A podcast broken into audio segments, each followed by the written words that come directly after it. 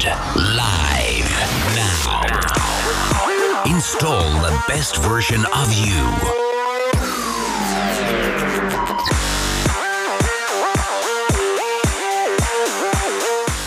Salutare și bine că m-am regăsit din nou și anul ăsta în urechile voastre. Marian Portucaș este numele meu și de aici încolo ne ocupăm uh, de propriul upgrade, pentru că începe o nouă ediție de Upgrade 100, bineînțeles, și prima de altfel din acest an.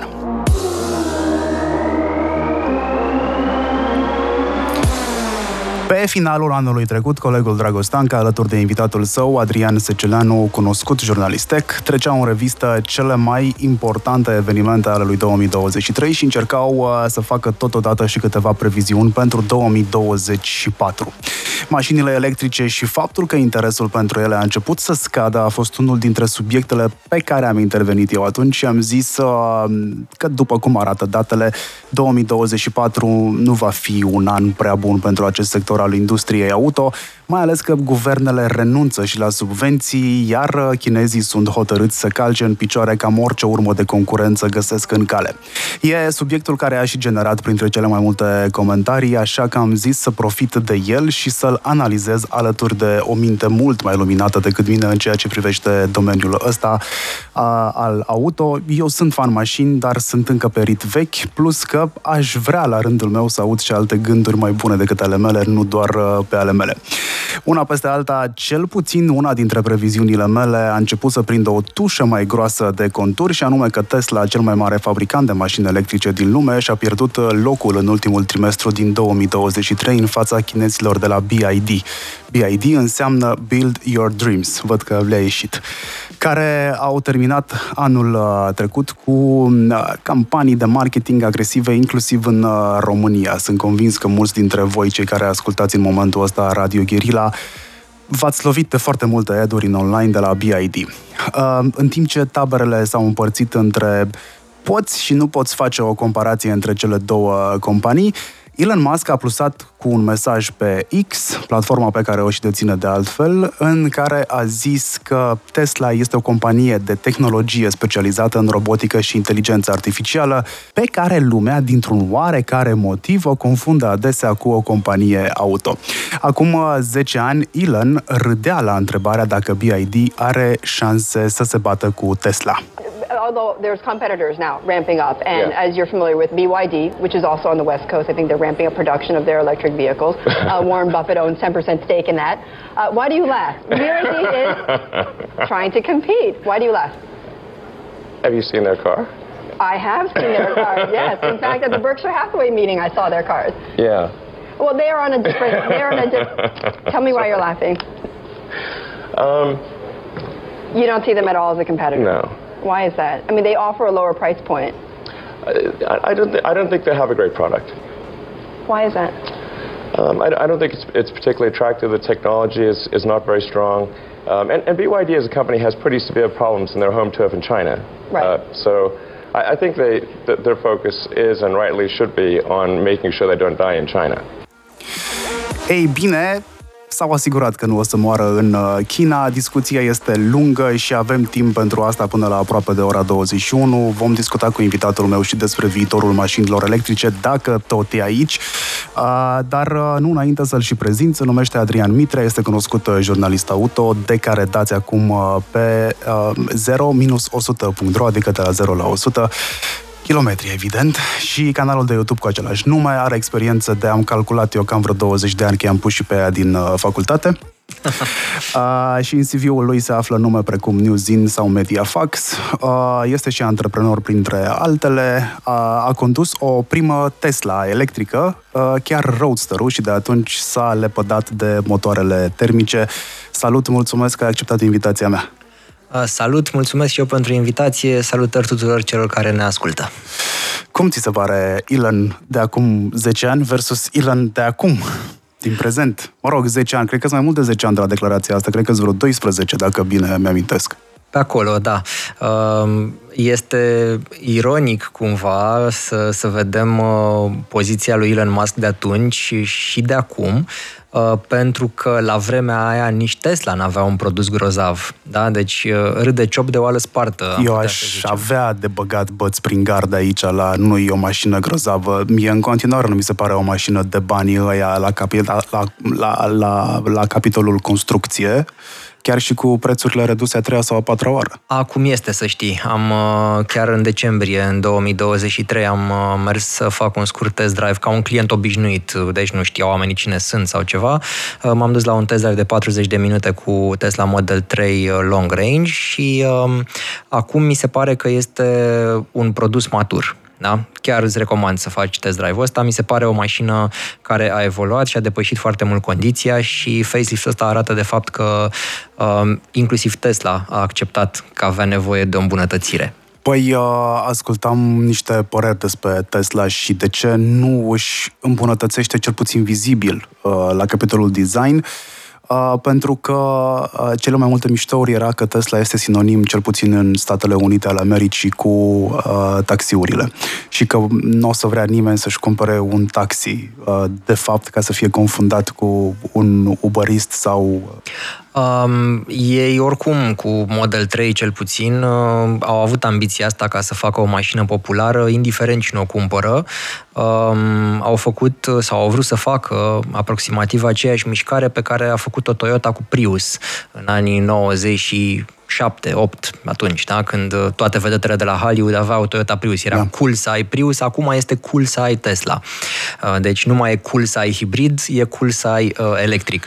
Uh, dar n-aș vrea să mă depărtez de, de unde am plecat de la declarația lui Elon Musk. Uh, zic că este un, oarecum ironică soarta pentru, pentru el și pentru declarația aia, pentru că la vremea aia, da, nici Tesla n-avea un produs prea bun și totodată uh, modul în care el a reacționat la întrebarea despre BID um, la fel reacționau mari șefi din companiile auto tradiționale, să spunem, mai ales europeni. Cu ei am apucat eu personal să stau de vorbă pe la diverse saloane auto în anii 2009-10, da? Îi întrebam pe toți, hei, dar ce părere aveți despre Tesla?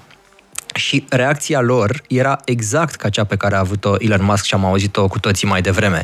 Uh, unii erau atât de ignoranți și atât de aroganți încât ziceau Tesla, cine sunt ăștia? N-am auzit de ei. Evident că auziseră dar uh, erau atât de sus și credeau că Tesla nu o să vină niciodată din urmă, uh, încât își permiteau acest lux. Uh, fast forward 10 ani mai târziu, 15 ani mai târziu, uh, Tesla suflă în ceafa tuturor la capitolul vânzări și chiar dacă Tesla și-a propus Uh, să facă Model 3 un, un automobil accesibil pentru mase și să fie o mașină răspândită, de fapt, realitatea a arătat că le-a ieșit treaba asta cu Model Y, de fapt, care în 2023 a devenit cea mai bine uh, vândută mașină din lume. Deci cu mai mult de 10 ani înainte de orice fel de impunere legislativă, restricție, că nu mai ai voie să conduci diesel în oraș sau mai știu eu ce, deja oamenii de pe planeta asta au decis să cumpere Model Y mai mult decât orice alt model. Până atunci, ca să punem în context treaba asta, până atunci era Toyota Corolla, sub diversele ei denumiri, că se mai numea anumite piețe, mi se pare Versa sau ceva, în fine. Uh, deci Toyota Corolla, caroseria aia, dar cu diverse denumiri în diverse piețe, era cel mai bine vândut automobil din lume. În 2023 s-a schimbat treaba asta. A devenit Model Y, o mașină mai scumpă decât Model 3 și mai mare și SUV. Uh, cumva, uh, chiar dacă Tesla și-a propus să facă din Model 3 cel mai bine vândut și cel mai accesibil model al său, oamenii au zis nu, noi o să plătim un pic mai mult, adică 4-5 mii de euro peste, ca să avem Model Y. Și uite așa, începe să se scrie istoria. O să vedem. Uh, eu chiar am făcut uh, așa diverse pariuri uh, informale cu diversi prieteni care știu și ei bine auto despre cine o să cumpere Tesla la un moment dat sau pe cine va cumpăra Tesla la un moment dat. Pentru că pentru situația în care se află Tesla acum, adică cea mai bună capitalizare de pe piață, e cel mai valoros brand auto da, din perspectiva capitalizării, sigur că ei n-au asset-uri, n-au, uh, cum să zic așa, uh, bunuri, n-au proprietăți, terenuri, clădiri care să valoreze atâta. Dar capitalizarea e mare, cea mai mare. Ei bine, am pus pariurile astea uh, că pentru Tesla, din poziția în care se află acum, există doar două căi.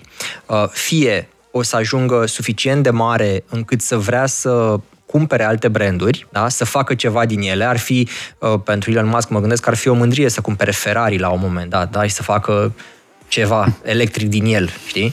Ferrari uh, mai bine aș face să pucu decât să se vândă. Da, dau și eu un exemplu aleator, dar uite, uh, Rimac Automobilii, uh, adică Elon Musk european, da. uh, Mate Rimac este un antreprenor exact cum este și Elon Musk, doar că mai puțin cunoscut și mai puțin vizibil. Este un croat uh, care a cumpărat Bugatti. A făcut o mașină sport, mai multe mașini sport de uh, înaltă performanță și prin compania sa a cumpărat Bugatti de la grupul Volkswagen. Da? Deci uh, se pot întâmpla și mișcări de genul ăsta și cumva uh, Tesla fie o să ajungă suficient de mare încât să facă o aroganță din asta, să cumpere niște branduri consacrate, nu știu, poate să cumpere Volkswagen Group la un moment dat, da? să facă Tesla, să facă Golf, cum ar fi. Da? Uh, fie va fi invers. Dacă Elon Musk, mă și uitam pe știrile recente, uh, nu-i prea bine cu diverse consumuri de substanțe interise și așa mai departe, da? Sunt niște acuzații imprese pe subiectul ăsta, niște preocupări. Dacă astea se dovedesc a fi chiar legitime și pe bune, nu știu, sincer, nu comentez asta, Uh, Elon Musk e genul de lider care uh, sigur va trage după el în jos, dacă se duce în jos, și companiile în care este implicat. Și atunci vom asista la situația în care un mare producător auto, un Toyota Group, un BID, un Volkswagen Group sau un BMW sau cineva, să ajungă în situația de a cumpăra Tesla pentru că a devenit totuși un brand. Focus, focus. Drop it like it's hot. Say what? M-a luat ieșirea asta din pauză prin surprindere, cum probabil a fost și Elon Musk, luat prin surprindere de știrile din ultimele 24 de ore. Că nu cred că a fost luat prin surprindere de uh, BYD. Uh, mm, hai să ne uităm iar, să mai ascultăm atât declarația aia de acum 10 ani. uh, da, uh, BYD, cumva uh, Tesla uh, sau genul ăsta de companie, că aici putea să fie orice alt brand. Uh, genul ăsta de companie, cum este Tesla, nu poate să ajungă de una singură prea departe. Sau mai departe decât cea mai, uh, uh, cea mai prolifică marcă dintr-o, din cea mai mare piață din lume, știi? Uh, în momentul în care ești o Dacia care se vinde doar în România, nu o să ai niciodată șansa să uh, vinzi mai mult decât Toyota, de exemplu. Pentru că piața în care tu vin, să zici că ești o Dacia înainte de Renault, da? Dacia uh, socialistă, comunistă. Uh, nu ai piață de desfacere. Dar în momentul în care ești o marcă din China, susținută de guvernul chinez și de mari uh, bogați ai lumii, um, și vii și cu niște produse care încep să fie nu numai acceptabile, dar tot mai atractive, uh, din nou într-o piață uriașă, automat vei face și volume. Vei face volume mai mari decât poate cea mai valoroasă companie din lume sau cea mai, uh, nu știu, dorită mașină din lume, că sunt convins că, uh, nu știu, puștii din ziua de astăzi nu cred că au uh, afișe pe pereți cu vreun bid, da? Poate au cu vreun Porsche, cu vreun Ferrari, cu vreun Lamborghini, adică, sau cu vreun Tesla, da? de ce nu? Adică niște uh, altfel de mașini. Uh, însă, probabil că peste vreo 10 sau 20 de ani, vor apărea și copiii care au la ei în dormitor pe ușă un poster cu un bid. De ce nu? Sau un Xiaomi. Sau. Deja, da, Xiaomi chiar țintește sus Arată cu... bine mașina aia. Da, dar sus tot, 7. Tot tu mi-ai zis că bine. Într-un fel arată și într-un fel se conduce. N-am condus-o încă, zic doar să ai o rezervă, atâta. Și, în general, uh, uite, pentru cei care ne ascultă, că sunt, uh, observ și la mine pe YouTube, că mai sunt oameni care um, cum să zic, au niște verdicte atât de clare uh, privind mașinile chinezești versus cele europene, cum ar fi, de exemplu, că Uh, băi, gata, europenii sunt morți și îngropați, că uite ce mașini face BID, dar nimeni n-a condus mașinile alea, adică mă îndoiesc sincer că vreunul dintre cei care au comentat la mine pe canalul de YouTube au condus și, uh, și BID sau altceva, Geely sau mai știu eu ce. Uh, poate cei care sunt cititori de, de prin țări precum Germania sau unde mărcile astea sunt prezente. Uh, eu nu spun că uh, ceea ce vine din China e prost sau uh, merită atenție, din potrivă. Uh, însă nu uh, e cazul să ne panicăm încă și nu este cazul să punem mașinile alea pe care nici măcar nu le-am condus, n-am trăit cu ele o lună, două, un an, uh, să le punem mai sus decât ceea ce știm deja. Pentru că oricât de, de bune ar fi, de exemplu, eu BID, eu l-am condus, dar am văzut la salonul auto de la München, în toamna lui 2023, când am fost la, la salon la München, am trecut pe la standul BID, era chiar lângă Renault, uh, în, uh, într-o piață din asta foarte frumoasă în München, acum s-a schimbat salonul auto, doar o mică paranteză, saloanele auto au început să uh, nu mai fie atât de B2B, de la profesionist la profesionist, ci să fie foarte deschise către public, pentru că mai ales mărcile noi vor să fie văzute de public. Și atunci când ești de la metrou în piața Xulică din München, dai cu nasul fix în niște standuri uriașe cu mașini. E ceva ce nu te aștept să vezi, da? Te duci în piața Unirii la noi și o să vezi acolo stand bid. S-ar putea să ți se pară foarte frumoasă ideea. Ei, Revenind, am ajuns într-o piață din asta unde în același loc erau Volkswagen, marca Volkswagen, deci nu tot grupul, era și Audi din Volkswagen Group, era Renault și chiar lângă Renault era și BID. M-am dus pe la ei pe la stand să văd și eu ce înseamnă un bid măcar așa static, da? M-am urcat, materialele mi s-au părut ok, adică la nivel de uh, orice altă mașină europeană din aceeași categorie de preț. Materialele mi s-au părut ok, uh, ingineria, așa cum poți să-ți dai seama static deci despre, nu știu, cum funcționează o, o clanță de la ușă, o macarat de geam, lucruri de genul ăsta, ingineria nu mi s-a părut uh, prea diferită față de ceea ce știm. Uh, cu alte cuvinte, mașinile astea uh, vor trece foarte rapid în stadiul de a fi acceptate și considerate acceptabile de publicul european, pentru că sunt familiare deja. Și mi-amintesc, de exemplu, prin anii 2000, 9, 10, eu scriu despre mașini din 2007, cam așa. Și cred că la primul salon auto din viața mea am fost în 2008 și era la Geneva. Uh, în toți anii ăia, 2008, 9, 10, chiar și bine spre 2015, la orice salon auto mergeam, fie că era la Geneva, fie că era la Paris sau la Frankfurt, cele trei mari saloane auto europene, uh, aproape că uh, călcam chinezi. Deci, literalmente, erau pe sub mașini să facă poze la eșapament, detalii, suspensii și așa mai departe. Și uneori te trezeai că tu ai intrat într-o mașină să vezi cum e înăuntru și când deschizi ușa să pui piciorul, era un chinez care făcea poze pe la roată și era cât pe ce să dai peste el. Deci asta era situația cu, cu China și cu ce fi fost ei, ingineri, spioni, nu știu ce erau, că nu vorbeam aceeași limbă, da?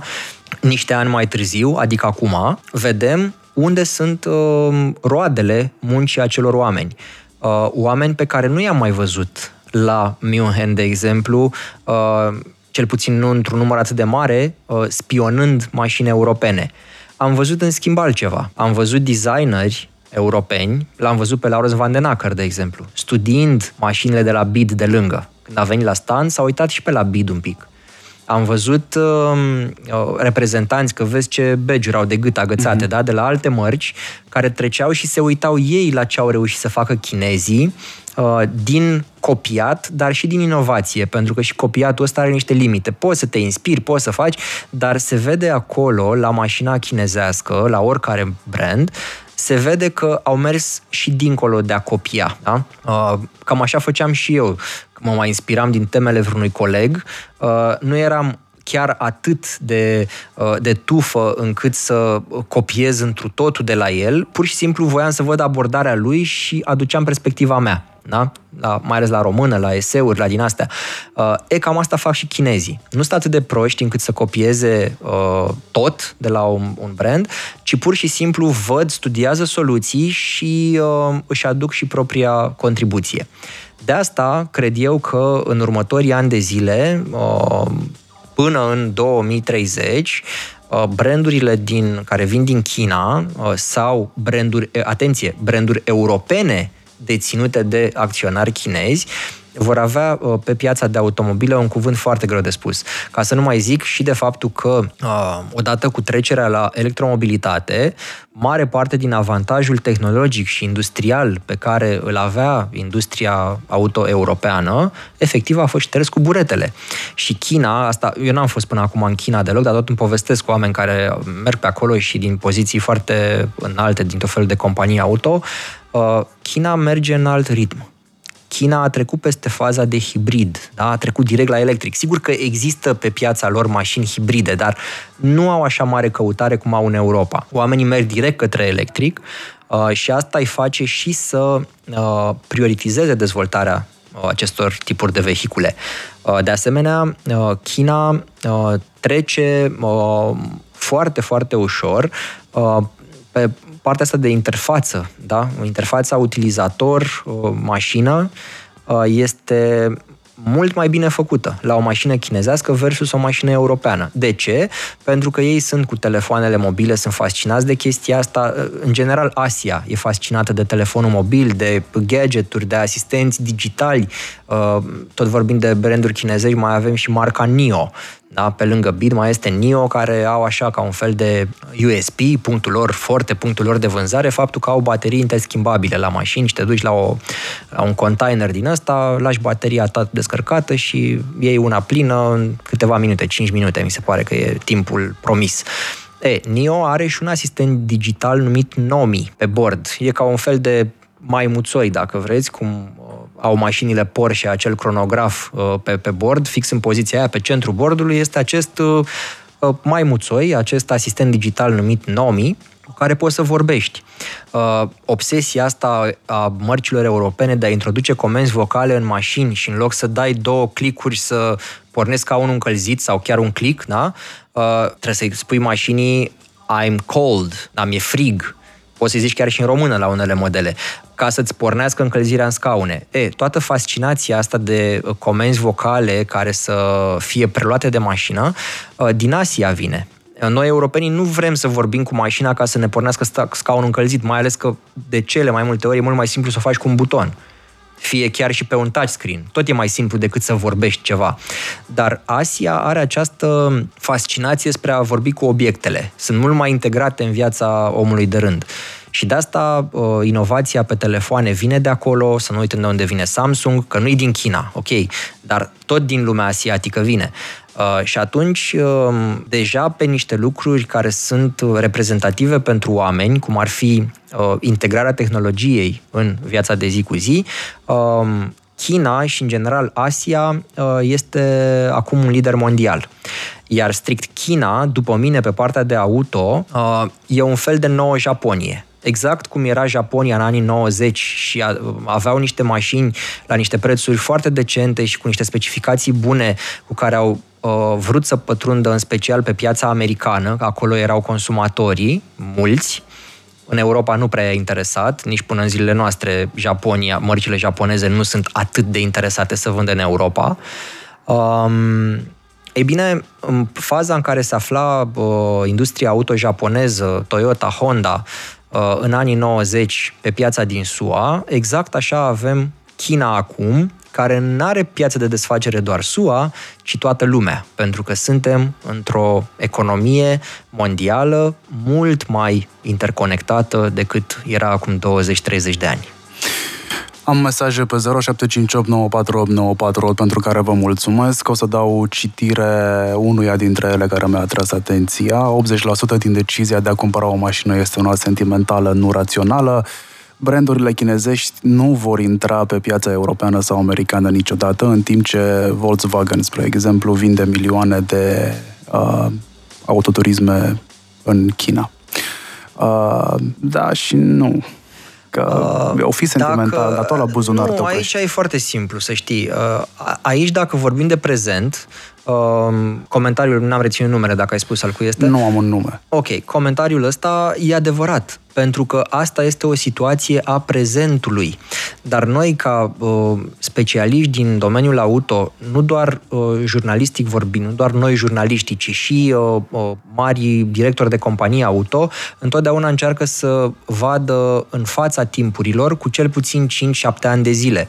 Să nu uităm, de exemplu, că procesul de dezvoltare și prin dezvoltare înțeleg inginerie și design pentru o mașină care va fi lansată peste 5 până la 7 ani de acum încolo, a început azi. Deci ca noi să conducem o mașină nouă de la Porsche sau de la Volkswagen sau de la BID în 2030, oamenii lucrează la mașina aia azi, în timp ce noi facem emisiunea asta în studio. Deci ei trebuie să fie întotdeauna cu mintea în avans 5-7 ani. Da? Într-adevăr, este vorba despre generații, până la urmă generațiile despre care chiar tu ai zis mai devreme, că nu au cu siguranță mașinile de la guma turbo pe care le aveam noi în Sigur. caiețele sau direct pe pereți. Uh, și avem generații care nu o să mai fie neapărat interesate de brandurile established. Uh, și o să fie foarte interesată de brandurile noi care vin acum și care vor intra pe piață. Asta o dată. Doi, am discutat și noi mai devreme, uh, brandurile care fac EV-uri uh, nu se adresează celor care într-adevăr înțeleg mașina aia în care stau, se adresează maselor care sunt interesate de a merge din punctul A în punctul B. Nu neapărat. În sensul în care uh, brandurile noi despre care vorbim um, ele, într-adevăr, se adresează maselor, dar asta nu înseamnă că nu știu sau că nu vor învăța în câțiva ani să facă și niște mașini din astea pe care să ți le pui pe perete în, să le aibă mecanici, știi? Ziceam de Xiaomi, pentru că da, Xiaomi mi-a da. atras atenția uh, uh, pentru că a reușit, într-adevăr, să mă facă să mă gândesc la o mașină europeană, uitându-mă mm-hmm. la ea, dacă nu ar fi scris logo-ul la mare pe spate, aș fi avut dificultăți. Da, pentru că din nou este un fel de o copie modificată uh, ca design după o mașină europeană, să pară că seamănă A. Sunt dezirabile, asta vreau să Sunt dezirabile, da, sunt dezirabile și uite, uh, mai este un brand, apropo de brandurile noi care vin pe piață, mai e un brand care mi-a tras atenția foarte tare la, la München, la salon, este vorba de brandul Zicker. Se scrie Z-E-E-K-R. Brandul Zicker are două sau trei modele acum uh, și e foarte simplu, uh, cum să zic, uh, sloganul lor de vânzare e foarte simplu. Îți propun o mașină cu performanțe de Porsche Taycan la preț de Volkswagen ID7, de exemplu. Da? Și cu tehnologia care îți ia ochii, adică are mai multe camere decât Tesla, dacă ar fi mai multe, poate ar fi și mai bune, nu știu, să vedem la un test drive, da? Uh-huh. Dar, în principiu, n-am văzut zgârcenie tehnologică sau la nivel de materiale la mașina aia. Și în categoria de preț în care vine, uh, sunt convins că vor fi câțiva care îi vor da o șansă, Exact cum a fost și cu Tesla. Au fost câțiva care au dat 100 și ceva de mii de euro pe un roster mai întâi, după aia pe un Model S, toate erau peste 100 de mii, adică 130, 150 de mii de euro mașini uh, și ușor, ușor s-a dus vorba uh, în, în târg, în piață, că da, mă, mașinile astea chiar sunt interesante. Și uite, așa a ajuns Tesla unde este astăzi. Cam același parcurs le vor avea și brandurile astea despre care acum uh, noi nu credem că vor avea un viitor neapărat. Într-adevăr, nu toate vor supraviețui, dar având atât de multe companii cu capital de stat chinezesc în spate, uh, ei sunt dispuși să-și susțină acești producători, cred, mult mai mult decât ne imaginăm noi. Și problemele pe care le avea mașina chinezească când am devenit eu jurnalist auto, adică prin 2007, cum spuneam, uh, că ne uitam la Euro în cap și nu mai rămânea nimic din mașina aia, nu mai, nici măcar stopurile nu mai rămâneau, da? Deci se dezintegra complet la impact, aveau zero stele sau jumătate de stea, era conceptul de jumătate de stea, de la păstră de siguranță. Uh, asta nu mai e valabil azi. Toate mașinile chinezești de peste 20-30 de mii de euro iau 5 stele din 5 la testele Euro în cap. De exemplu, Dacia nu face chestia asta. Și pentru că am pomenit de Dacia și branduri noi, am avut o discuție foarte interesantă la un moment dat cu Denis Levot, care este uh, directorul brandului Dacia la nivel internațional. Da? La prezentarea lui uh, Jogger Hybrid am avut ocazia să uh, vorbim așa vreo 30-40 de minute, exact cum vorbesc acum eu cu tine. Uh, și cu alți 2-3 colegi jurnaliști a fost un cerc foarte restrâns. Uh, am și scris un articol pe, pe subiectul ăla în urma discuției. Uh, ce a rezultat din discuția aia era faptul că uh, el, șeful Dacia, la nivel european, internațional, nu consideră Dacia ca fiind o marcă românească sau o mașină românească, ci o consideră exemplu perfect uh, pentru uh, mașina europeană. Deci Dacia este un brand european mai mult decât a fi un brand românesc sau franțuzesc că e deținut de Renault.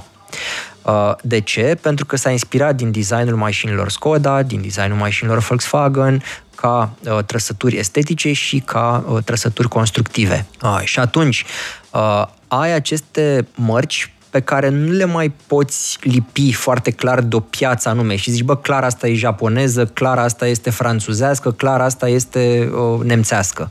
Uh, sunt mărci noi care vin cu trăsături din astea amestecate și mai degrabă spui că e mașina unui continent sau unei culturi. Asta zici că nu e o mașină chinezească, dar poate e o mașină asiatică. Mm-hmm. Poate să fie în egală măsură japoneză sau coreană, sudcoreană și așa mai departe.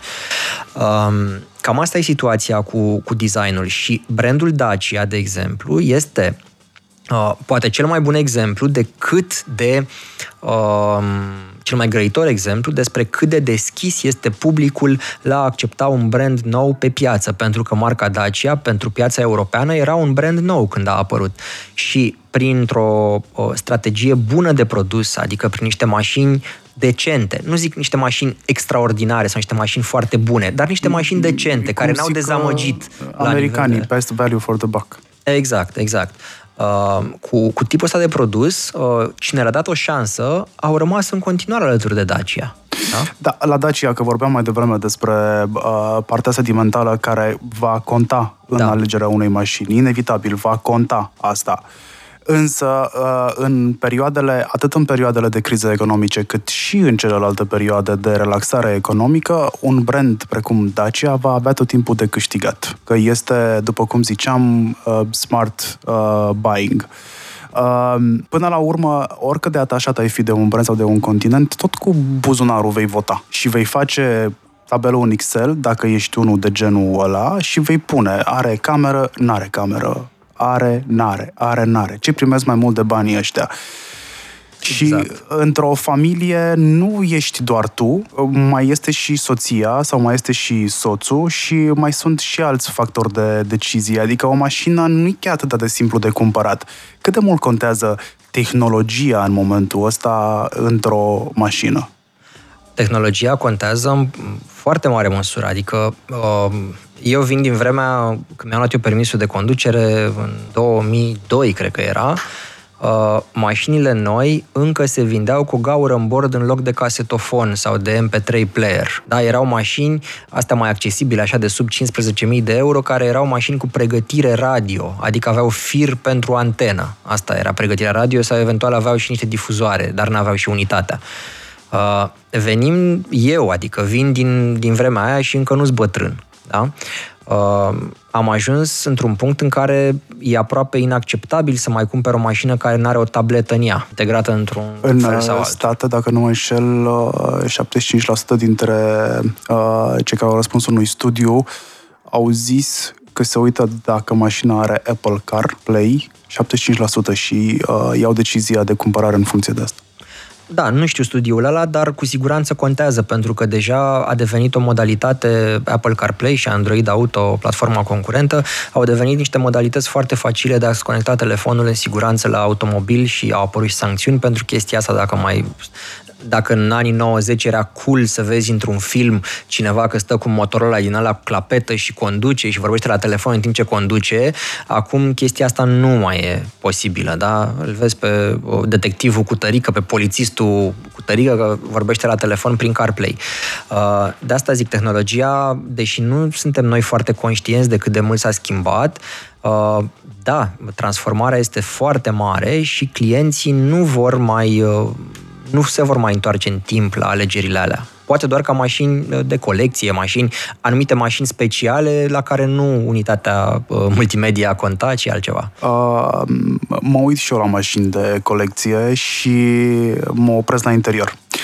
Uh, oricât de mult îmi plac, n-am cum să uit din ce perioadă vin și eu uh, și chiar dacă mașinile din anii 80-90 devin acum mașini clasice cu acte în regulă, tehnologia începea să curgă în momentul ăla și către mașini, să nu mai fie doar simple carcase cu roți, mă rog, simple, e mult spus simple. Până la urmă avem foarte multe branduri, mai ales în Europa, care sunt, uh, uh, din punct de vedere ingineresc, artă. Uh, Uh, dar nu pot, mă opresc tot acolo. Deci, nu, dacă nu am tehnologia de astăzi, minimul tehnologiei de astăzi în mașină, nu pot să mă duc până acolo și să-mi iau o mașină din anii 90 și să o transform uh, într-o mașină de zi cu zi, cum mi-aș dori să fac.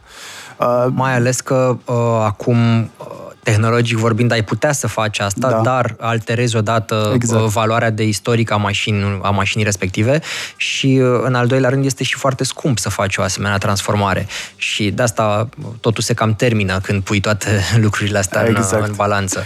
Exact, da. Crezi că o să facă deranj mare Big Tech în automotiv sau e doar o senzație pe care ne-a lăsat-o Apple acum ceva vreme când a prezentat uh, viziunea pentru Apple CarPlay care preia practic toate funcțiile mașinii? Um, eu cred că mergem foarte tare în direcția aia în care um, tot ce înseamnă platformă software dintr-o mașină ca interfață cu utilizatorul să fie tot mai mult proprietară a uh, unei companii de tehnologie de mobil, gen Apple sau, sau Google sau Android, um, decât uh, o tehnologie proprietară a fabricantului de mașini.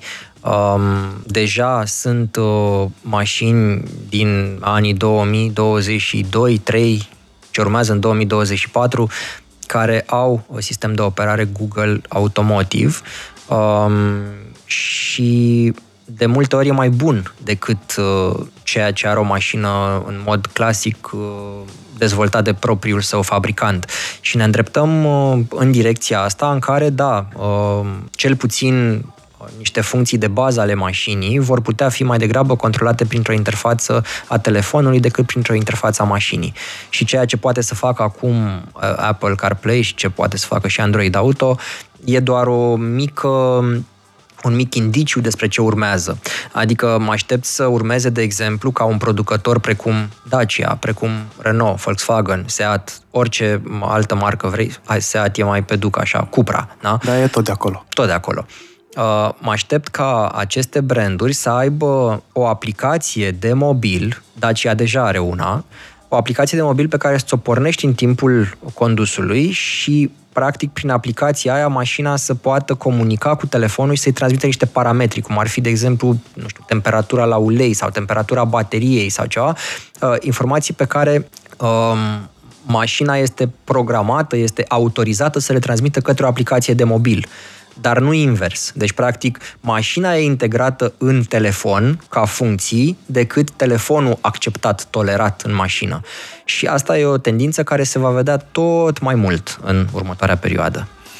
Citeam uh, în uh, Războiul Cipurilor, carte pe care vă recomand, uh, e scrisă de Chris Miller, are traducere și în uh, limba română, cred că în engleză este uh, Chip War, că într-o mașină medie produsă în America în cap până la 1000 de chipuri. Da, se poate. Poate chiar mai multe. Adică o, o limuzină premium europeană are sigur mai mult de atât. Este enorm. Avem o China care n-a putut domina piața semiconductorilor. Uh, dar și-a găsit loc de dominat uh, și tocmai asta am discutat acum, piața mașinilor electrice. Prețurile sunt competitive, e drept, uh, prețurile sunt practic și calul troian, până la urmă. Și am o întrebare care se pliază foarte bine pe observația mea, venită la 0758948948. Sună cam așa, având în vedere faptul că mașinile devin din ce în ce mai mult uh, software-defined, cum vedeți evaluarea securității din punct de vedere cibernetic, uh, achiziția unei mașini noi și cum credeți că se situează mărcile chinezești aici? Păi nu e vorba doar despre ce cred, uh, este vorba despre chiar ce știu, ce am întrebat, că și eu am avut curiozitatea asta și în ultimii doi ani de zile, când am mai mers, de exemplu, pe la uh, centre de uh, inginerie auto, cum ar fi, uh, avem și noi în România, Continental, Vitesco, Bosch, uh, când am mai fost în vizite din astea, i-am întrebat, ok, ce facem cu securitatea? Uh, și vă spun ce mi-au zis ei, că eu pot doar să observ așa, să fiu un mic tampon între clientul obișnuit și, uh, mă rog, industria auto, că îi aud și pe ea și pe alții, ambele tabere, se, se spar cumva la mine. Uh, din perspectiva celor care dezvoltă tehnologiile de securitate pentru autovehicule, e foarte simplu. Clientului nu-i pasă prea tare. Exact. Deci, dacă de, eu am o aplicație pe mobil pentru mașina mea, prin care pot să-mi pornesc climatizarea, eu am o mașină electrică, da? Pot să-mi pornesc climatizarea. Cum se întâmplă procesul? Dau un click în aplicație să pornesc căldura. Uh, informația aia pleacă din telefon într-un server, într-un cloud. Cloudul verifică, de fapt, uh, autenticitatea informației să vadă clar că e de pe telefonul meu da? și nu de pe cineva care a intrat pe fir pe undeva. Transmite informația aia către mașină. Mașina acceptă comanda, mașina răspunde și ea în cloud și spune că da, am primit comanda de la Adrian și cloudul îmi spune și mie iar în aplicație că a luat comanda. Focus, focus. Drop it like it's hot. Say what? Am ajuns la partea cu foarte multă uh, tehnologie în uh, mașina electrică. Din punctul meu de vedere, și ți-am spus asta și în particular, mașinile electrice n-au personalitate pentru mine, dar este senzația pe care eu o am. Uh, tu ai zis că nu, că fiecare mașină are personalitatea ei, uh, dar am primit o întrebare despre securitate uh, mai devreme, dacă uh, ar trebui să ne îngrijorăm sau nu. Aș vrea să completez la ce ai spus tu cu un studiu pe care l-a făcut Mozilla uh, pe finalul anului trecut, dacă nu mă înșel. Uh, vă recomand să îl căutați. Cred că, și nu cred, sunt convins că l-am discutat despre el și într-o emisiune aici la radio, pentru că a fost integrat într-un uh, Update 1.1, care este newsletterul nostru cu cele mai importante știri care se petrec în ultima lună. Are și varianta audio. Puteți să vă abonați la upgrade100.com slash subscribe. Toate brandurile de mașini Uh, mai puțin Dacia, că vorbeam despre Dacia, au, uh, au carențe majore la capitolul ăsta. Transmit foarte, foarte multe date, nejustificat de multe date, către nava mamă și au uh, găuri de securitate prin care foarte ușor se poate intra. Mi se pare că Hyundai a avut o problemă de genul ăsta. Mulți au avut, mai ales în Statele Unite, unde e și această preocupare spre a, de, spre a descoperi vulnerabilitățile da. mașinilor. Uh, au fost tot felul de mașini hecuite și uh, mă aștept ca lucrul ăsta să continue. Uh, rămăsesem la partea în care ziceam că, de exemplu, să pornesc climatizarea la mine în mașină, trebuie să transmit o comandă din telefon, comanda ajunge în cloud, cloud îi spune mașinii, mașina răspunde către cloud și cloud îmi dă mie răspuns înapoi să-mi spună că da, mașina a luat comanda și o să facă ce i-am cerut eu să facă. Treaba asta durează cel puțin vreo 30 de secunde, în timp ce la brandurile chinezești în general, unde uh, sunt uh, bypassate, sunt ignorate multe dintre aceste protocoale de securitate, uh, comanda pleacă în câteva secunde către mașină, uneori chiar instant, uh, inclusiv prin protocoale de comunicație diferite, adică ai legătură directă între telefon și mașină. Eu n-am niciodată legătură directă între telefonul meu și mașina mea europeană electrică. Totul trece prin cloud. Aici vorbim inclusiv despre privacy, sunt două lucruri separate, security și privacy. La capitolul privacy, studiul Mozilla releva că mașinile îndosariază inclusiv opțiunile uh, politice și chiar cele cu privință la orientare sexuală. Uh, este posibil să facă și asta, pentru că, într-adevăr, volumul de date e foarte mare. Ai, la urma urmei, ai un microfon în mașină care te ascultă mai permanent, multe. sau mai multe microfoane, da, uh, prin care zici, uh, hei, X mașină sau ce nume de cod îi pui tu acolo, cum ai la Alexa sau la Siri, îi spui ce vrei tu să facă. Hei, mi-e frig, vreau, sau hai, mi-e foame, caută un restaurant pe navigație. Deci avem niște microfoane în mașină care, până la urmă, nu știm ce ascultă și cât ascultă, ține de uh, încrederea pe care o avem în, uh, într-un brand de mașini sau altul, că uh, informația care se uh, transmite în mașină, discuția dintre două persoane, rămâne tot în mașină. Uh, dar uh, a fost uh, chiar anul trecut, uh, pe, în ultimul trimestru, în, pe final de an, a fost uh, un scandal monstru cu niște imagini apărute dintr-o Tesla, filmate cu camera din interior, uh, care au ajuns pe internet cu cineva care făcea dragoste în mașină sau ceva de genul ăsta. Uh, ai o chestiune de privacy foarte gravă. Da? Eu, de exemplu, am prieten care își acoperă uh, camera de la laptop cu un, o bandă din asta dublu adezivă, cu un scotch, ceva label din asta, mm-hmm. știi? Uh, ca să nu existe riscul ca atunci când e laptopul deschis, uite cum îl ții tu acum pe masă, să te vadă cineva când te duci la baie sau, nu știu, să te vadă în chiloți sau mai știu eu ce. Am făcut cu mâna mai devreme. Așa, da. La cei care ne, ne și văd, nu? Da. Ei, uh, problemele astea există și um, uh, din ce vorbesc cu cei din industrie, efectiv, clienților nu le pasă prea tare, interesează mai mult viteza, ca o, o comandă din telefon să plece foarte rapid către mașină, mai mult decât securitatea uh, și decât intimitatea, asta ar fi una. Și în al doilea rând, uh, și producătorii auto din China uh, pur și simplu merg la minimul legal pe partea asta, uh, pentru că le cer uh, companiilor terțe cu care lucrează pentru diverse componente sau pentru diverse softuri de acces sau ceva, uh, le cer să facă totul, să prioritizeze viteza și nu siguranța. Siguranța, securitatea cibernetică, da? riscul de a hecui ceva, dar și partea de confidențialitate. Și totul este la un nivel legal, da? Dar și legea asta încă nu e suficient de dezvoltată ca abia de câțiva ani, mă rog, hai poate cel mult 10, ne lovim de o discuție cu adevărat serioasă despre uh, datele noastre, despre intimitatea digitală și așa mai departe. Dar încă n-am ajuns la uh, o concluzie, adică nu e o legislație europeană sau mondială armonizată pe drepturile omului. Ne da. gândim la telefon. Am studiat destul de mult uh, rezultatele research-ului pe care l-au făcut cei de la Mozilla atunci uh, și una dintre concluziile au venit ulterior cu mai multe materiale care se explice, pentru că na, studiul a născut foarte mare rumoare, mai ales în presa uh, internațională de pe partea cealaltă uh, a oceanului. Uh, am zis de Dacia, mai era un brand Dacia și Renault erau printre brandurile care rancau cel mai bine la capitolul privacy. Pentru că sunt mai simple, constructiv și uh, transmit mai bine. Respectă, deci da. concluzia celor de la Mozilla era că respectă într-adevăr GDPR-ul european. Da.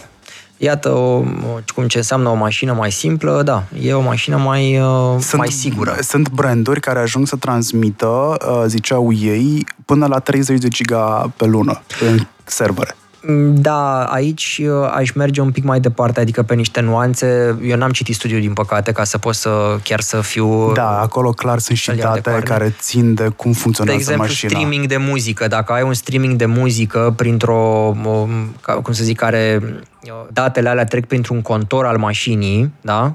Care ulterior informația e raportată ca volum într-un astfel de studiu, sigur că o să ai poate chiar mai mult de 30 de giga de muzică ascultată pe Spotify sau pe Apple Music în uh, o lună. Când vine vorba despre monitorizarea mașinii, putem să luăm și asta în calcul, adică uh, nivelul plăcuțelor de frână, uleiul și așa mai departe, pentru că eu primesc pentru unul dintre brandurile pe care le dețin, spre exemplu, care l-am conectat peste tot să văd cum funcționează primesc update-uri constant despre cum funcționează mașina și despre chemările în service în momentul în care ceva dubios pare să se întâmple. Știu, sunt foarte, clar, sunt foarte conștient de ceea ce am făcut uh, aici, de trade-off-ul pe care l-am făcut. Uh, în studiu uh, celor de la Mozilla, concluzia era că oamenii nu privesc mașinile ca pe un, uh, o poartă de ieșire pentru datele lor personale sau da. de intrare pentru hacking. Uh, da, așa este. Ne oprim la telefon și la laptop. Încă nu ne-am obișnuit nici cu ideea că avem o casă smart sau că avem obiecte smart în casă prin care uh, putem cădea victime, uh, iar mașina este departe, departe în gândurile noastre la capitolul ăsta. Cu asta pot să fiu de acord, da, pentru că adesea ne gândim că mașina pur și simplu funcționează, da? Te duci, urci în ea, pornești, dar nu-ți prea pasă. Consider că e un spațiu uh, privat, un spațiu intim în care poți să vorbești orice, oricând, cu oricine, dar uiți că mai nou mașinile au tot felul de camere și de microfoane în interior care poate nu neapărat că vrea să te asculte, nu știu ce producător obscur de la care ai cumpărat tu mașina respectivă, dar ar putea să intre pe fir un hacker care să-ți acceseze, de exemplu, microfonul din mașină și să-ți intre, nu știu, prin uh, încuietoarea de la mașină, prin conexiunea, da, Bluetooth, telefon, mașină și să aibă acces și la microfon. De ce nu? Uh, deci sunt astfel de riscuri, uh, iar, uh, cum să zic, orice gând că n-ar trebui să ne intereseze chestia asta sau că e puțin lucru, uh, eu zic să ne mai gândim o dată. Pentru că asta e o treabă foarte serioasă, foarte serioasă. La fel cum este uh, serioasă și discuția asta, înțeleg de la uh, ascultătorul nostru că, mă rog, crede în această idee că mașinile chinezești nu vor fi acceptate în Europa. Dacă ne uităm deja la vânzările de, de acum, deja vedem că ele au început să fie acceptate și întotdeauna trebuie să ne uităm în perspectivă ca să înțelegem de fapt ce se întâmplă într-o piață. Pentru că așa ți-ar fi zis, de exemplu, și un uh, cumpărător neamț sau francez în 2004 când s-a lansat Logano. Nu o să cumpărăm noi niciodată asta. Nu o să permitem pe piață. Nici măcar cei de la grupul Renault nu se așteptau ca Dacia să se vândă bine în piețele Uh, vestice, adică mașina aia a fost concepută pentru piețe precum România, Bulgaria, vecinii noștri, da? Uh, cu o dorință mare de a cumpăra sedan, un hatchback și nu exista la vremea aia ideea de a face un Sandero, adică un Logan cu spate tăiat, da? un hatchback. Nu, era Logan, un sedan care merge bine și în Turcia sub brandul Renault și în România sub brandul Dacia și așa mai departe. Dar, pentru că oamenii au cerut și pentru că Renault a mirosit oportunitatea, au zis ok, hai să vedem pe brandul ăsta cât putem să capitalizăm. Um, nimeni, revin la chestia asta, nimeni nu-și imagina în 2004 că Dacia o să ajungă uh, în topurile de vânzări europene, în top ce, au avut luni în care a avut cel mai bine vândut automobil. Se bate cu, da. În Europa se bate cu Model Y de la Tesla. Exact, exact. Deci uh, să avem uh, o mașină, uh, un brand românesc, da, în top 5 sau în top 10 european cu unul sau mai multe modele, este o realizare la care nimeni nu se gândea acum 10-15 ani. Yes. Exact așa cum inginerul nostru care, cu care comunicăm acum așa, nu-și imaginează că vor veni mașinile chinezești. Nici noi nu ne imaginam că o să se întâmple chestia asta, dar uite că se întâmplă. Uh, Spring, că ziceai de Dacia, am care înțeles... e o mașină chinezească, apropo. Da, care este o mașină chinezească. Am înțeles că este cea mai căutată mașină second-hand electrică în România în momentul ăsta. Uh, se poate să fie, uh, nu numai că e căutată, dar e și tranzacționată, adică e vândută, pentru da. că oamenii, uh, mulți dintre cei care au cumpărat-o, au cumpărat-o doar pentru că era ieftină, dar fără să înțeleagă neapărat în ce se bagă și atunci fie nu s-au înțeles cu faptul că o mașină electrică are un stil foarte diferit de utilizare, fie pur și simplu de la Spring pleacă către altceva, adică au prins gustul mașinii mhm. electrice, dar vor ceva cu care să își facă treaba mai tot timpul anului și mai în afara orașului. Pentru că asta e, să zicem, una dintre problemele mașinii, că e mai degrabă o mașină cu adresabilitate urbană. Dacă vrei să o scoți pe autostradă și așa, nu că nu merge, dar nu e potrivită pentru asta. Sunt trei teorii care stau la baza scăderii interesului pentru electrice, despre care aminteam la începutul emisiunii. Dar ce înseamnă scăderea interesului? Păi scăderea interesului înseamnă că vânzările tot cresc, dar nu mai cresc la fel de tare, mm-hmm. ceea ce nu înseamnă o scădere în niciun caz. Deci uh, și interesul dar Stellantis ăsta... și Ford au renunțat să mai producă nivelul pe care și-l propuseseră. Um, Aici uh, depinde de, de mai mulți factori. Adică odată e vorba de accesul la baterii. Uh, câți gigavați ora a cumpărat, a contractat fiecare producător și pe ce modele îi alocă. Uh, apoi vine vorba de preț. Ce preț vine produsul tău pe piață ca să fie, uh, nu numai să fie produs, dar să fie și cumpărat de cineva. Uh, și atunci, diversele ajustări pe care producătorii auto europeni le fac în general și inclusiv Tesla face asta. Adică Model Y, de exemplu, se vinde atât de bine pentru că are un preț uh, tot timpul cu discount. Încă n-a apărut facelift-ul pentru el, o să apară în 2024, cum a fost și la Model 3. Um, deci încă n-a apărut facelift-ul, este o mașină amortizată din punct de vedere R&D, da? și o mașină, orice unitate vinzi în plus, chiar și cu un discount de 4-5 de euro, pentru tine tot profit e. Și atunci... Mai ales uh, dacă n-ai intermediar. Exact. Ai modelul de agenție pe care, sau de agent pe care și mărcile europene încep să-l implementeze. Adică vânzarea asta directă dintre fabrică și client, iar uh, dealerul e doar un punct de ridicare al mașinii, un loc în care cel mult mai semnezi cât o foaie sau ceva. Uh, și să poți să-ți ridici mașina, să nu te duci să o iei din, de, direct de pe vapor, da? cu ce a venit transportul respectiv și să ai și tu un punct de ridicare în cartierul tău sau în orașul tău. Dar ne îndreptăm către modelul ăsta de agent, ne îndreptăm către vânzările online, mașinile cu configurații uh, fixe, tot mai puțin personalizabile, uh, ceea ce nu înseamnă că sunt, uh, să zic, sărăcite de opțiuni. Nu, dar pur și simplu configurațiile sunt mai, mai fixe, mai culorile sunt mai puține și așa mai departe. Adică mult mai, mult mai puțin parametri pe care poți să-i schimbi la o mașină. Ei, toată um, tehnologia asta, că până la, urmă, până la urmă e o tehnologie de vânzare a mașinii. Da? Cum se vinde o mașină în 2023? Pe o mașină în 2023 a început să se vândă foarte mult online. Da? Uh, inclusiv la Dacia se vând mașini online. Uh, inclusiv uh, Volkswagen Group are site special de stoc pentru mașinile de stoc. Da? Fiecare brand, și pe Skoda, și pe Volkswagen, și pe Audi, da? toate au, cred că și Porsche.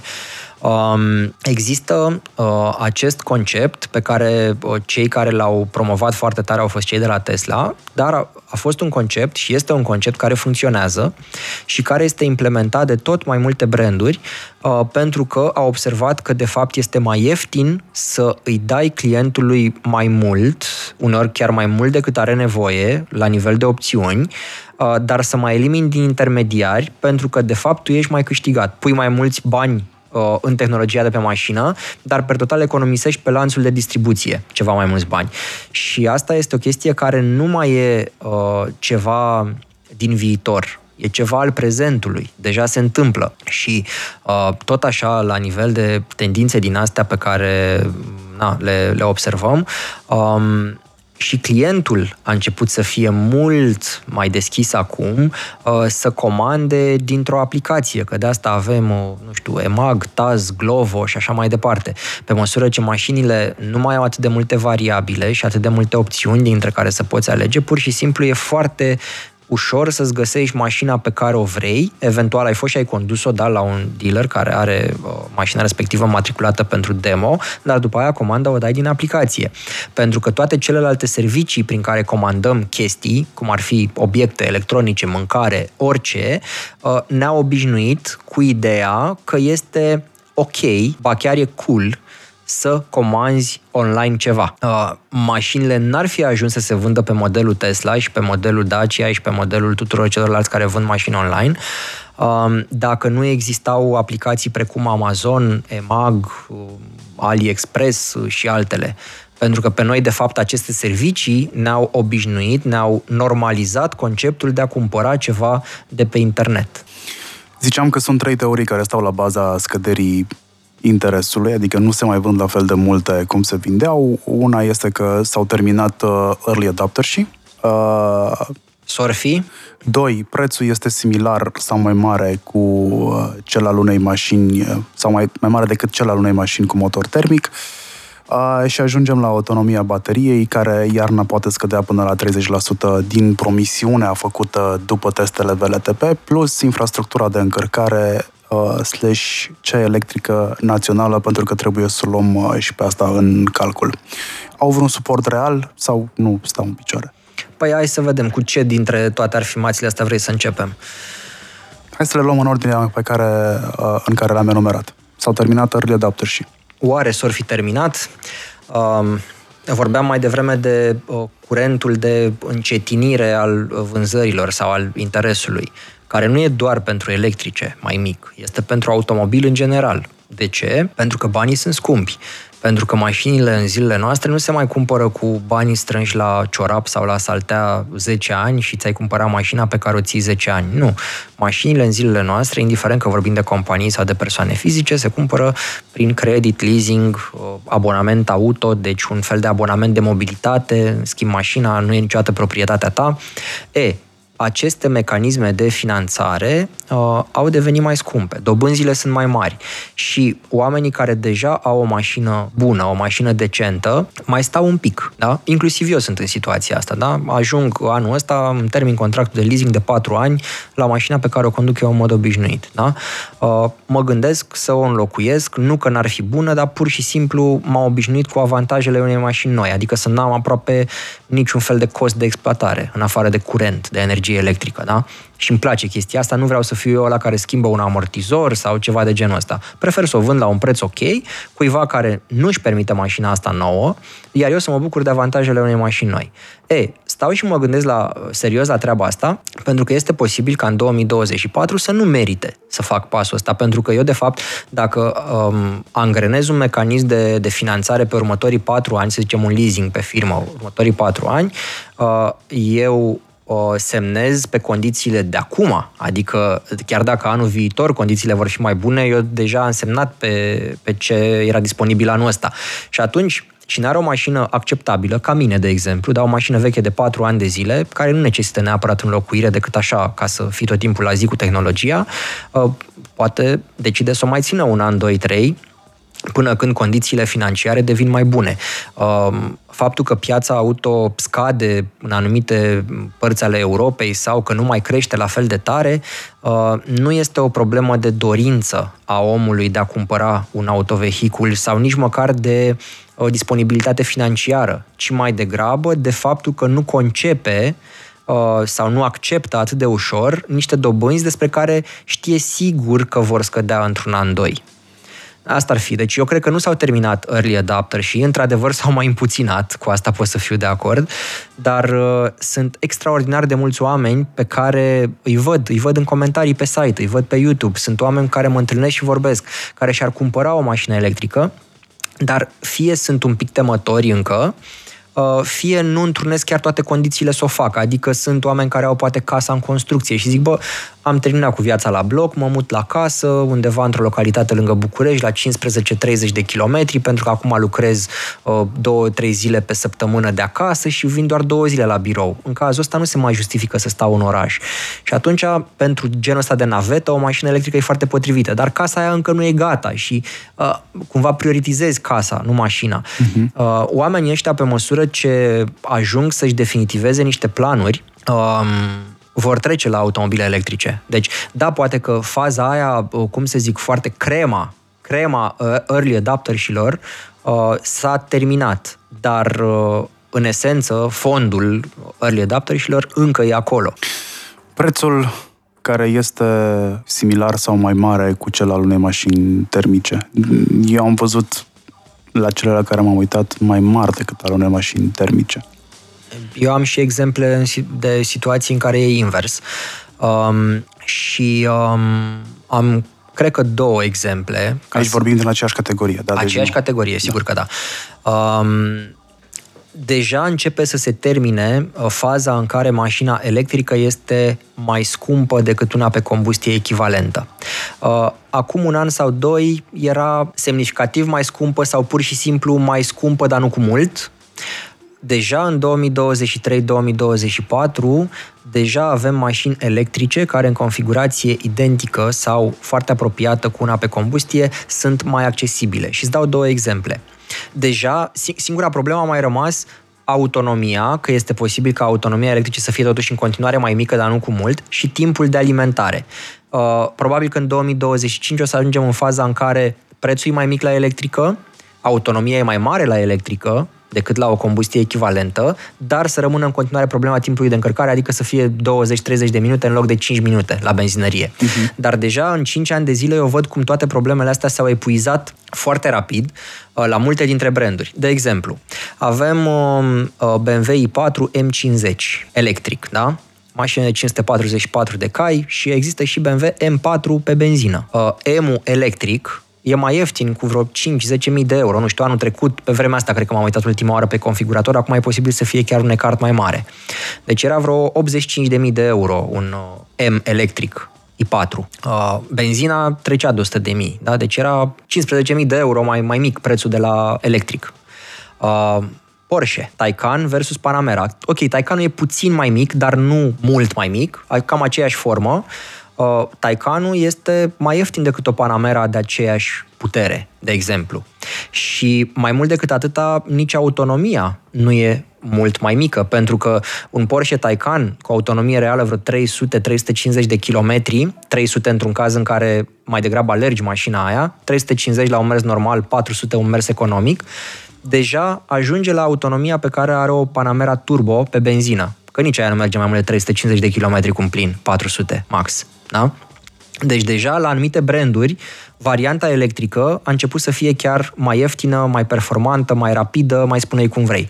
Mai rămâne doar uh, cuiul ăsta cu timpul de încărcare la anumite branduri. Sigur că această uh, diferență sau această egalizare sau normalizare trebuie să vină și la mărcile mai accesibile. Dar asta se va întâmpla în următorii 5 ani de zile. O să avem Opel Corsa, benzină, hibrid sau electric la același preț o vei cumpăra pe aia care se potrivește mai bine nevoilor tale. Deci nu vei mai decide în funcție de preț, ci în funcție de nevoie. Acum, e mai degrabă uh, piața auto în general, este condusă mai degrabă de preț, nu de nevoie. Adică cumpăr mașină pe benzină sau hibridă pentru că e mai ieftină decât aia electrică, echivalentă. Da? Iau o hibridă bună la 30.000 de euro, în timp ce o electrică bună poate începe la 45.000 de euro sau 50.000, deci e încă mai scumpă. Da, dacă o iei la bani mărunți și o începi să o diseci și o pui pe foaie, o să vezi că într-un an, doi de utilizare, deja mașina electrică, prin costurile mai reduse de exploatare, curent și mentenanță, uh, deja anulează acea diferență de preț. Da, deja asta devine un calcul mai complicat pe care nu toată lumea îl face. Doar că în următorii 2, 3 până la 5 ani de zile, uh, toate mașinile vor avea cam același preț și tu vei alege motorizarea în funcție de ce anume te interesează. La fel, din păcate, Tesla nu face mașini pe combustie. Dar dacă te uiți la Model Y, de exemplu, că îl dădeam mai devreme o, ca, așa, ca referință, da? a devenit cea mai bine vândută mașină la nivel mondial, este un SUV de dimensiuni compacte, o, cu 500 de cai, varianta long range, da? care costă 50.000 de euro preț de listă, 50 și un pic, da? Um, dacă ți-ai lua orice altă mașină pe combustie, nu zic de 500 de cai, că nu prea există, dar de 250 să spunem, benzină automată, tot 50.000 de euro costă, da? Deci nu avem exemplu tot din curtea Tesla pentru că ei nu fac mașini pe combustie, dar ne uităm la ceilalți producători care oferă mașini de uh, uh specificații comparabile, doar că benzină sau diesel, cu biturbo, cu tot ce trebuie. Sunt mașini care costă cel puțin 50.000 de euro sau mai mult. Și deja, uh, cu cât mașina este mai scumpă, uh, cu atât varianta electrică este mai bună decât combustia. E de multe ori mai rapidă, e de multe ori mai fiabilă, este de multe ori mai performantă. Vorbeam mai devreme de Rimac și așa, și ca să uh, lămurim și asta cu cine, cine a cumpărat, ok, uh, Rimac, Porsche și Bugatti au un parteneriat, împreună din care Rimac are un pachet de acțiuni majoritar, 55%, în sensul ăsta mă refeream că au cumpărat. E, ideea e că uh, Rimac are mașină de un milion de euro, da? Care este ca performanțe la nivel de Bugatti. Da? Uh, nu mai există nici bariera prețului, că ele costă cam la fel, nu mai este nici bariera performanței, ba chiar electrica e mai bună. Și asta se întâmplă, atenție, într-un timp foarte scurt. Eu acum 10 ani, 13 ani conduceam pentru prima oară Tesla și atunci deci eu de atunci visez la o Tesla, știi? Mi-am dorit, de când am condus prima oară Tesla, Roadster-ul ăla, era 130 de mii. Eu aveam Opel Astra la vremea aia. Nu, nu puteam nici măcar să visez la așa ceva. Dar în mine s-a aprins cântăia asta, bă, cândva, poate nu neapărat o să am Tesla, dar o să am electric. Și a fost bine că nu mi-am permis mașina aia atunci, sau poate n-a fost chiar așa bine, pentru că m-am dat acum, uite, puteți să faceți un, și tu poți să faci un, un test. Caută să vezi cât costă un, o Tesla Roadster pe mobile de cât, cu cât se vinde o Tesla Roadster de acum 10 ani pe baterii, da? Sunt mașini care costă mai mult decât atunci când erau noi. Deja au devenit collectible și alea. Bun, revin. Uh, a trecut timpul, au apărut mai multe uh, branduri de mașini electrice, producătorii tradiționali au început să le facă Și uh, cumva focusul meu a uh, mers mai departe de Tesla și m-am dus mai mult pe ideea de mașină electrică, pentru că adesea ce găsești la producătorii tradiționali ca mașină electrică, din multe puncte de vedere, e mai bine făcut decât într-o Tesla. Uh, nu mă refer neapărat la putere aici, nu mă refer la cât de rapid e softul, ci pur și simplu cum e ea ca vehicul. Pentru că dacă, de exemplu, cu uh, sistemul de infotainment interacționezi o singură dată când te urci în mașină, nu știu, spui muzică și adresa unde vrei să mergi, de exemplu, uh, cu suspensia sau cu direcția interacționezi mereu, în fiecare secundă cât tu te afli în mașina aia. Și de asta, de exemplu, eu pot să tolerez mai ușor un sistem de infotainment mai slab, mai lent, într-o mașină care nu e Tesla, de exemplu, dar nu pot să tolerez o suspensie proastă sau o direcție proastă, sau o direcție care încă mai necesită niște uh, rafinament. Am trei, uh, trei roadstere uh, pe mobile de uh, 2009, 150 de mii. De euro? Era 130 da. de mii, probabil, la vremea aia, ca mașină nouă. 111.000 de kilometri, avem și în variantă mai nouă, cu mai puțin kilometri, din 2012 la 65 de mii, la 149, 950, cea mai ieftină este 130 din 2011. Da, asta apropo de cât de bine își țin mașinile electrice valoarea în timp. Și tot așa, asta e o întrebare pe care o primesc des. Toate sau doar asta? Asta aici voiam să ajung. Astea, în mod special, sunt chiar mai scumpe decât atunci când erau noi, deci deja au ajuns într-o zonă de investiție deja. Uh, dar eu fac testul ăsta destul de des, adică odată la câteva luni mai intru și mai caut mașini electrice mai vechi, de vreo 10 ani vechime, ca să văd cam cum se prezintă piața. Evident, eu pot să văd doar prețul cerut, nu văd și da. exact da. cu cât s-a vândut Tranzacție. mașina aia, sigur. Dar uh, pot să văd că mașini electrice lansate pe piață acum vreo 10 ani de zile, care, în cel mai bun caz, pe o vreme ca asta, cum avem acum în București, cu minus 2 grade Celsius și un pic de ninsoare, sunt mașini care nu fac 100 de kilometri cu plin, da? Încă se vând cu 7, 8, 10 mii de euro. Când erau noi, costau 30 de mii, 40 de mii. Dar ca o mașină electrică care îți merge 100 de kilometri să se vândă în continuare cu 7, 8, 10 mii de euro după 10 ani, 15 ani de la lansarea pe piață, fără niciun fel de garanție la nimic, că s-a dus și garanția la baterie de 8 ani și s-au dus toate, Uh, cineva încă mai vinde așa ceva și cineva cumpără eventual, uh, mie îmi spune că mașinile electrice deja uh, se stabilizează ca valoare reziduală și, într-adevăr, avansul tehnologic e mare și pune presiune uriașă pe prețul pe care un client care a cumpărat acum patru ani o mașină, da, pe prețul pe care o să-l ia când o să vândă mașina aia, dar, per total, când omul trage linie și vede câți bani a economisit din utilizarea mașinii respective, uh, chiar dacă o vinde la... Formula clasică e că o mașină după 4 sau 5 ani de zile valorează cam jumate din valoarea ei. După 4 sau 5 ani, o mașină care are 100, 100 și ceva de mii de kilometri valorează cam jumate din cât a costat ea nouă. E, asta se aplică și la electrice, dar poate că nu e chiar jumate în unele cazuri, poate că este undeva 45%, 40% din preț, dar diferența asta de 5-10 puncte procentuale se regăsește din plin în buzunarul celui care a folosit mașina respectivă pentru că a avut niște costuri de exploatare mult, mult mai mici. Asta este ceea ce face uriașa diferență. Uh, bună seara! Am urmărit o discuție în care un CEO de la un producător german explica că a încărca o mașină electrică din sistemul de electricitate al Germaniei produce de 2,5 ori mai multe emisii decât un uh, diesel. Dacă nu avem energie verde, nu văd uh, acest avantaj pentru uh, mașinile electrice. Cum e? Concluzia e că în România putem să alimentăm o mașină electrică mult mai verde decât în Germania, de exemplu. Pentru că, într-adevăr, ei au uh, centrale din astea pe cărbuni, multe, Uh, iar noi avem mult hidro, mult eolian și mai nou și solar, foarte mult, și cărbunele, cred că ultima oară când m-am uitat pe statistici, era undeva la maximum 30% în România, în zilele proaste, în care nu e vânt, nu e soare și nu curge apa pe, pe râuri. Dar în România, per total, este verde să alimentezi o, o mașină electrică și chiar dacă în Germania poate nu e atât de verde sau în alte țări din Europa, va fi. Pentru că în Germania se întâmplă, uite, chiar anul trecut am fost cu mașina. Uite, am fost cu mașina electrică, am plecat anul trecut, sunt filmulețele pe YouTube, cine vrea să vadă, am fost până în Elveția cu mașina mea. Um, Știu oameni care au fost în Laponia anul ăsta cu Uite să vorbim și despre y. asta. Da. Uh, deja condusul pe distanțe lungi cu o mașină electrică nu mai este imposibil. Acum 10 ani era literalmente imposibil. Nu puteai, efectiv. Mașinile nu aveau autonomie și infrastructura nu era acolo. Acum a crescut și densitatea stațiilor și calitatea lor uh, și autonomia mașinii cel puțin s-a dublat, uneori chiar și triplat, dacă vorbim de mașini mai de la începuturi. Dar, revin, mie de ce îmi place să călătoresc cu mașina este că pot să văd, pot să observ schimbările de uh, relief, de cum arată casele oamenilor, pe măsură ce înaintezi kilometru cu kilometru. Deja ai ajuns în uh, Ungaria, se vede, e spațiu mai mult de la asfalt până la casa omului, da? e o zonă de degajare, nu mai e gardul lipit de uh, asfalt, de marginea asfaltului. Uh, te duci mai departe în Austria, încep să dispară gardurile. Da? Ungurii încă mai au garduri la case, uh, deja din Austria încep să dispară și gardurile. Uh, pe partea asta de energie, am observat, de exemplu, că uh, în uh, Ungaria și uh, în Austria, mai ales în Austria, um, sunt populate zone uriașe, zone foarte vaste, cu turbine eoliene.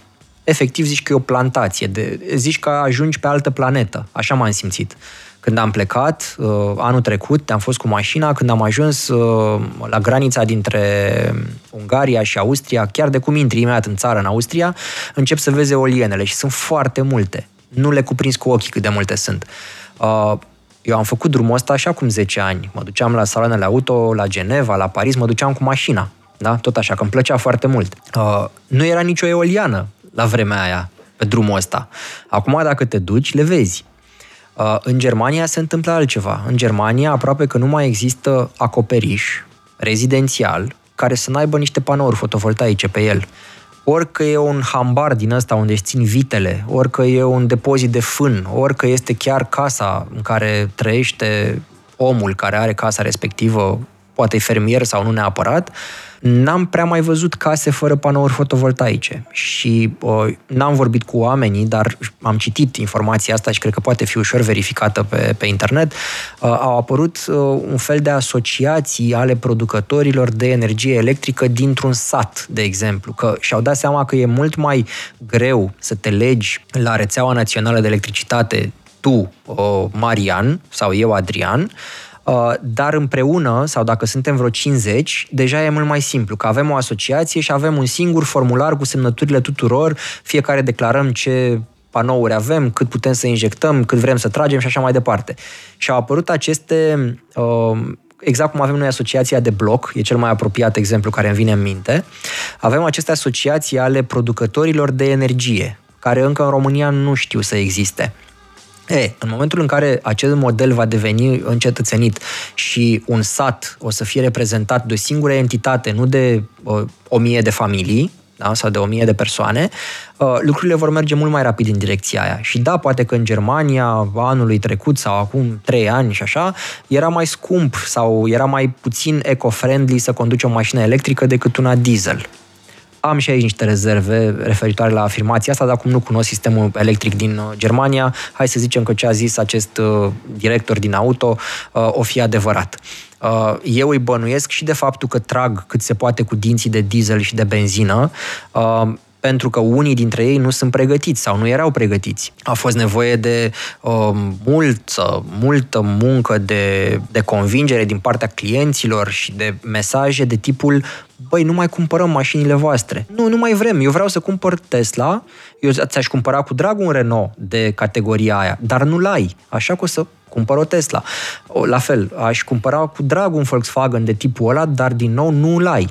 E, mesajele astea din partea clienților au ajuns și ajung în continuare um, și i-a urnit și pe producătorii germani să facă niște pași în direcția asta. Iar dintre producătorii germani, uh, nu știu dacă acest CEO despre care zici o fi fost oare de la Volkswagen Group sau de la BMW sau de la Daimler, uh, dintre producătorii germani, um, cei care au luat-o așa cu pionieratul sunt cei de la BMW Group, că au lansat încă din 2013, deja sunt 11 ani, au lansat BMW i3, da? o mașină pe care noi o avem în familie, conduce soția mea. Uh, o mașină foarte bună, da? Uh, dar și ieși din producție, deci să nu se considere că îi facem reclamă sau ceva, că oricum poți să mai cumperi ca mașină nouă, ci doar de la mhm. Marian la Adrian, știi? Bun. Um, ei au fost pionieri, dar n-au crezut cu totul, au făcut-o demonstrativ. Noi putem să facem o mașină electrică care să conducă bine și care să aibă anumite proprietăți, dar n-au făcut-o, n-au fost full in ca să creadă în concept. Tesla a fost pentru că alte soluții n-avea. Uh, la Volkswagen Group, la fel. Uh, ei n-au fost chiar pionieri, au început un pic mai târziu, dar dintre toți producătorii germani, mie Volkswagen Group mi se pare că este singurul care chiar e, vrea să rămână pe piață, da? Pentru că investește foarte mult în electrice, are, dacă te uiți din gama de modele la nivel de grup, adică și cu Skoda, și cu Audi, și cu Volkswagen, și cu Cupra, uh, este producătorul de la nivel european care are cea mai mare paletă de modele electrice de la mașini mai mici până la mașini foarte scumpe, cum e Porsche-le Taycan, că și mhm. Porsche tot din Volkswagen Group face parte. Uh, deci, dintre producătorii tradiționali, uh, eu la Volkswagen am văzut că schimbarea s-a produs mai greu decât la alții, dar e o schimbare în care ei chiar cred. Acum chiar prioritizează mașina electrică versus combustia inclusiv prin faptul că vor să, au anunțat public că mi se pare că prin 2030 nu vor să mai vândă mașini pe combustie, deși limita, uh, cum să zic așa, legislația 2035. europeană este 2035, dar ei vor să o facă mai devreme. Ei, și mișcări din astea se întâmplă în diverse părți ale lumii. Uh, în Japonia, de exemplu, Toyota crede și ea în asta, dar tot greu s-a lăsat convinsă. Și Toyota tot așa. a crezut mai mult în plug-in. A crezut mai mult în plug-in, de fapt a crezut mai mult în hibrid, hibridul mă rog, clasic. în hibrid, în hibrid, pardon, hibrid, da, da în exact. Hibrid. Uh, Toyota acum culege roadele uh, investiției în hibrid încă din 96, 7, 8, mă refer la lansare comercială, că din nou, mm-hmm. ca mhm. să ajungi să lansezi o mașină în 96 sau 98 când a fost uh, Priusul, tu ai lucrat la ea vreo 7-8-10 ani, da? Deci încă din 1990, Toyota, cineva de la Toyota a zis, băi, asta o să fie o chestie cândva. Și uite că acum, da, în 30 uh, de ani mai târziu, hibridul e o chestie tare. Pentru că face, uh, cum să zic, uh, adună pe aceeași pagină avantaje pe care le vor foarte mulți oameni. Sau chiar dacă nu are toate avantajele astea, dar este cea mai apropiată cale de a avea o mașină cât de cât electrică, fără să ai parte și de dezavantajele ei.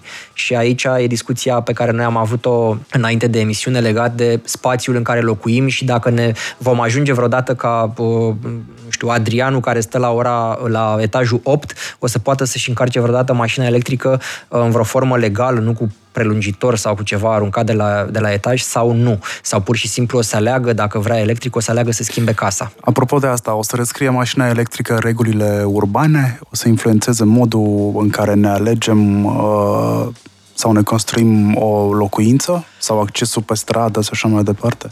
Uh, uite, pot să-ți răspund la asta cu o întrebare pe care ți-o adresezi ție sau cu niște întrebări pe care ți le adresezi ție și niște întrebări pe care le transmit pe calea undelor și celor care ne ascultă.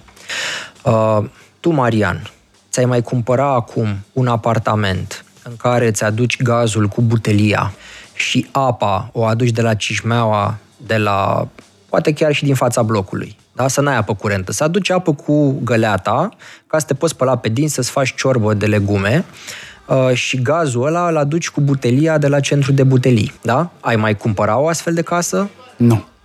Bun. Cam asta se întâmplă sau se va întâmpla și la uh, cerințele vis-a-vis de mașina electrică. Cine va vrea să conducă un automobil, în primul rând nu va mai merge chestia asta cu parcatul pe trotuar sau, nu știu, lăsat așa mașina cum vrei tu. Nu, asta deja începe să dispară și în România, inclusiv aici la voi în sectorul 2, unde e uh, studioul Radio Guerilla, am văzut că s-a sistematizat destul de da. bine treaba cu accesul pe stradă. Ei, cerințele pe care uh, un Adrian sau un Marian le va avea peste 10 ani de la locuința lui, vor fi foarte diferite față de cerințele pe care uh, le aveau părinții noștri. Uh, tatăl meu sau mama, când și-au cumpărat pentru prima oară un apartament la etajul 3 în Rahova, uh, ei nu se gândeau că vor vrea internet sau televiziune prin cablu vreodată. La momentul ăla nu, se, nu exista așa ceva. Da? Uh, dar acum ar fi de neconceput pentru ei să nu mai aibă TV cablu în casă. Gaz și apă curent aveau oricum de la vremea aia dar ar fi de neconceput pentru ei să nu mai aibă internet, să nu mai aibă TV cablu, să nu aibă apă curentă sau electricitate. Se vor schimba regulile astea urbane, inclusiv la nivel de municipalitate, asta înțeleg. Da, s-au schimbat deja. Adică... Mă rog, se vor schimba radical acum. Da, se da, schimbă... da, da, da. Acum e un minim legal, trebuie da. să ai niște locuri de parcare dedicate pentru încărcare și așa mai departe, dar uh, ceea ce va conduce schimbarea nu va fi uh, reglementarea legală, va fi ce vrea consumatorul să cumpere. Pentru că uh, clientul de casă nouă, și prin casă nu mă refer neapărat la o casă pe pământ, mă refer chiar și la un apartament, da? Uh, cumpărătorul de locuință nouă în 2030 sau 2035 uh, va fi cel care, uh, tânărul care acum are 18 sau 20 de ani, atunci o să aibă și el vreo 30, o să fie eligibil pentru un credit, pentru o casă, uh, și el deja va fi crescut în mentalitatea acestui ecosistem de care noi vorbim acum. Crezi că avem timp să abordăm într-un minut, două și costurile de producție a acumulatorilor, impact asupra mediului și posibilități de reciclare? Pentru că întreabă da. cineva de ce nu vorbim despre asta. Uh, da, uh, și mm, să-mi zici și tu cât mai avem din emisiune că... Vreo trei minute mai avem, ah, deci okay. ne mai rămân Bun. unu și jumătate pentru asta, asta și foarte... unu jumătate pentru ce urmează să te mai întreb eu. Subiectul e foarte bun, da, deci uh, automobilul electric presupune o baterie mare, o baterie care din punct de vedere cost Uh, în 10 ani a scăzut de câteva ori, deci costul s-a redus semnificativ, urmează să se întâmple asta în continuare, orice statistică, orice studiu arată lucrul ăsta. Uh, reciclarea. Uh, mașina 1.6 diesel al vecinului are o baterie de 12 volți. Baterie care este pe automobilul clasic de 100 de ani deja. Cu bateriile le facem ceva, le reciclăm, da? Deci la finalul ciclului de viață le reciclăm. Bateria din telefonul meu, al tău, când dăm telefonul la casat, bateria este reciclată. Deci deja uh, industria știe să facă chestia asta. Mai degrabă m-aș preocupa de bateriile din sute de milioane, miliarde de laptopuri produse până acum de omenire decât de bateriile din mașinile electrice. Faptul că stăpânim tehnologia bateriei uh, ne arată că știm și ce să facem cu ele în uh, momentul în care nu mai sunt bune de pus pe mașini. Și ce mai era? Deci cost, uh, reciclare și mai ce? Uh, impact asupra mediului. Impact asupra mediului. Impactul asupra mediului uh, poate să-l vadă oricine. Sigur că orice fel de activitate industrială poluează. Hai să plecăm de aici. Da? Uh, lângă uh, fabrica de anvelope o să miroasă anvelope. Lângă rafinăria de petrol o să miroasă benzină. Deci poluează. Dar uh, ce pot să observ este că producția unei baterii este mult mai bine controlată decât pentru alte tipuri de... Și sunt uh, foarte multe metale și compoziții chimice care pot fi recuperate din uh, baterie. Procesul de reciclare încă nu e unul ieftin, dar da, cu dar timpul va, fi, va deveni. Dar va fi. Uh, pentru cine a întrebat asta, uh, recomand să caute un studiu Volkswagen, nu Volkswagen, Volvo. Okay. Volvo mi se pare că a făcut un studiu acum vreo 2-3 ani despre ce înseamnă impact asupra mediului în ceea ce privește construcția unei mașini uh, clasice pe motor termic versus aceeași mașină pe care ei au avut-o în, o au în producție uh, pe uh, baterie. O să rezultatele, rezultatul țin minte că e în felul următor. Se consumă mai mult, adică are impact mai mare construcția unei mașini pe baterie electrică, dar este impactul de moment, nu pe termen lung. Exact. Deja la vreo, studiile arată că la vreo 30-50 de mii de kilometri parcurși de o mașină electrică, deja când a trecut de acel kilometraj, o mașină electrică cu baterie de nivel mediu, undeva la 60 de kWh, să spunem, deja are uh, un impact de mediu mai redus. Da? E o problemă dacă ai o mașină aia și ai făcut o daună totală în primii 1000 de kilometri. Atunci acolo asta este, mediul n-ai și pe plus. Dar la o utilizare pe 100.000 de kilometri, 200.000 de kilometri sau chiar mai mult, uh, când ai trecut de 30.000 de kilometri, mașina electrică deja este mai prietenoasă cu mediul. Mai am eu o întrebare. Uh, la ce ne așteptăm pentru perioada care urmează și întreb aici din două puncte de vedere. Odată, motoarele termice uh, vor fi supuse unor noi reglementări. Avem Euro 7 care stă să vină și asta înseamnă că o să fie mai prohibitiv să ai un motor uh, termic, pentru că la o să aibă și un cost uh, mai mare, iar uh, materiile prime pentru electrice vin din China într-o proporție foarte mare, uh, nu știu exact, dar cred că e undeva aproape de 70% cu materialele rare pe care da. le are China, cred da. că 75%. Da. Uh, mai au și alte avantaje chinezii pentru care avem uh, mașini electrice de la ei ieftine, mâna de lucru și așa mai departe. Uh, da, cum vezi că o să vină perioada următoare în contextele astea?